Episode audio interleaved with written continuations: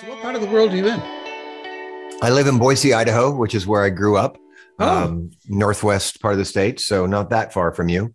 Um, I uh, I lived in I moved to New York back in 1987 when I was 21 uh, to seek my fame and fortune, and uh, uh, um, and spent 16 years there. And I came back to Boise in 03 with uh, um, well then i had a wife. I you know eventually we were divorced but we came back that we brought our daughter back our three-year-old daughter back to boise in 2003 to raise her. Uh, new york had become you know uh, unwieldy for us uh, as parents and also it was right after 9-11 and new york was pretty scary at that time. So it was um it was a good choice. It was a nice place to raise a kid. She's a she. I I, uh, I had a plan to uh, create a ski buddy for myself, which I did. She's a great skier, and um, you know she got to sort of grow up uh, with with the mountains and and uh, wa- you know wildlife around her. Uh, but now she goes to college in New York City or just outside of New York. So she she abandoned me and, and went back to live my dream life. Oh wow. Well, you did you did well in New York though. I mean, you were you were signed with Clive Davis or something, weren't you? Yeah, I in uh, uh, well, 1991, my first album came out, and that was uh, on Arista Records, and Clive was the guy uh, who, I mean, you know, really his one of his A and R people, Mitchell Cohen, signed me, but uh, but of course, Clive is the he's the you know, when you go into Clive's office and he's got a picture of him with Springsteen and a picture of him with uh, Whitney and a picture of him with J- uh, Janis Joplin, a picture of him with, uh, you know, Miles Davis. It's like, Yeah. boy, I guess I, I guess this is the place I should end up because back then, you know, in 90, 1990 actually was when I signed the deal. Um, there, there was a kind of a bidding war for me. You know, that I had a great lawyer and he and a manager, another um, another guy manager who who created this little frenzy, feeding frenzy around me at that time. And uh, so I had six or seven labels bidding for me, uh, and. Uh, Clive, uh, he it seemed like the the thing to do. You know, he was uh, he was he was the legend, and I I, I knew the I knew the the you know the the issues I might run into, which I did run into, which was creative control and and uh, uh, you know trying to maintain who I was an, as an artist, but uh, the uh, it was just too tasty an opportunity to uh, to pass up. And I think in the long run, it was a it was a good idea. Uh, um, I, I did I became a, you know a success right away. My first single, I Wonder Why, was a top ten hit all over the world. Uh, and uh, that first album of mine sold a million and a half copies. So uh, Yeah, I, that was, was that was a lucky. great that was a great single, by the way. Hmm. And Thank you. yeah, really good. And and like what a first what a what a first uh, kick at the can. You know, Yeah, I mean, it's incredible. I mean, uh, you had some incredible players on that album too. I read. Yeah, yeah, that was uh well that song uh that the record was produced by two different people. Most of the uh, all but four of the songs were produced uh, by Glen Ballard, and Glen and I wrote "I Wonder Why" together, as well as some others. Um, and so, for the Glen Ballard side of the record, it was John Robinson on bass and Abe Laboriel. I mean, sorry, John Robinson on drums. Excuse me, Abe Laboriel on bass, uh, Buzzy Feiten uh, on the, at least on the tracking session. Uh, uh, Bill Payne from Little Pe- Feet played uh, organ. Uh, Randy Kerber played piano.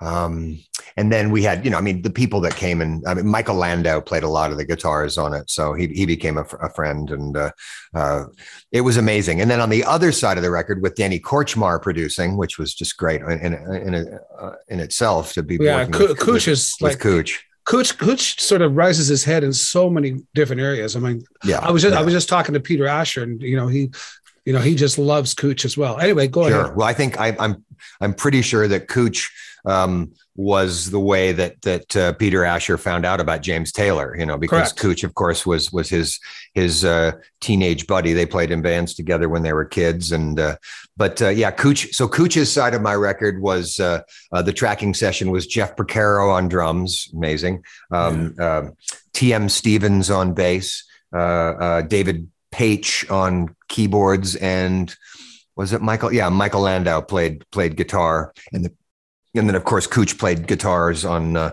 on stuff as well. I mean, he's such a great guitar player. Uh, yeah, so I was I, it was amazing. I mean, I was a 24 year old kid uh, playing with guys that I'd been listening to my whole life on records. It was really, really exciting. Well, Porcaro was like what a wunderkind, you know. I mean, the, yeah. well, he was he was 17 when he played on Silk Degrees. Yeah, it's what it's what like, he was. When you hear the drumming on Silk Degrees, you go, "That's a 17 year old kid." Yeah. He Good was extraordinary. Lord. He was a really nice guy too. It was uh, he he died not not that long after that record, um, just a couple of years later, and uh, it was it was really sad. He was very nice to me. He was a David Paich was you know a little crusty. He kind of had the you know sort of the yeah I'm here to work. You know he he might have had a rough night the night before or something. So he wasn't he wasn't terribly lovey dovey with me. But Porcaro was really nice, very sweet, and we chatted. And uh, I, I I really I mean I enjoyed those sessions immensely. It was really exciting. Well, what a what a groove that guy. It's like you know, from the very first time that I heard Toto, and then you know, withhold the line and going, yeah, like just even that, just that opening, don't, don't, don't, don't, you know, that whole groove coming yeah. in. I loved it. Then finding out, then putting it together that, oh, these are the guys that played on Silk Degrees, which was an album that I loved. So all that stuff sort of started, you know, you know, then you start researching who these people are. And it's incredible. Yeah. yeah. And and the fact that he started so young, it's it's really impressive. I mean, they they they were both uh you know, I mean that that whole band was so amazing. But my God, yeah, Porcaro, he just he had such a groove, he had such a pocket, and uh, um, it's a it's a shame he he went so young. Yeah, way way too bad. Um, but I, I gotta I gotta bring up your career because um, you talk about Clive Davis and you said something about creative control, and I'm going, I mean, that's you're like Neil Young. You sort of go you sort of go whatever way suits your fancy you well, know because i'm I, thanks I'm, for saying that. I mean i and I, I i think in my head i think that i think but i never say that out loud. Yeah i'm like neil young because i i mean obviously neil young is a god and he's an he's just like a piece of art in his own right. But uh, um i definitely have I have gone down a lot of roads that um, I think people didn't expect me to go down. I've I have confounded publicists and and A and R guys and managers over the years because I just you can't really put me in a in a in a in a, a bucket. You know, I mean, Neil Young s- somehow has managed to make a lot more money than I have and sold a lot more records being that guy. But uh, um, yeah, I, I, I just, I do what I want to do and I don't do what I don't want to do. I guess that's more important. I just, I couldn't make the records that Clive Davis wanted me to make. Uh, the first record kind of ended up slicker than I heard it in my head. And it had mostly to do with Clive Davis breathing down the neck of the producers that I worked with because both both producers, um, you know, were capable of making great pop records that weren't slicker than they needed to be. And my first record, I love that record. I'm proud of it. The songs are mine. I, you know, I, I, I, I was there. That was me. But I wanted to move left. I didn't want to stay there in the middle of the road making records that sounded like the early 90s. I wanted to I wanted to sound more like frankly, I wanted to be John Hiatt, you know, I wanted to be Bonnie Raitt. That's who I really was sort of seeing myself as. And I got pegged as the Michael, as Michael Bolton Jr. And that wasn't what I wanted to, to be known as. I, I just, I wanted, I wanted to be a singer songwriter.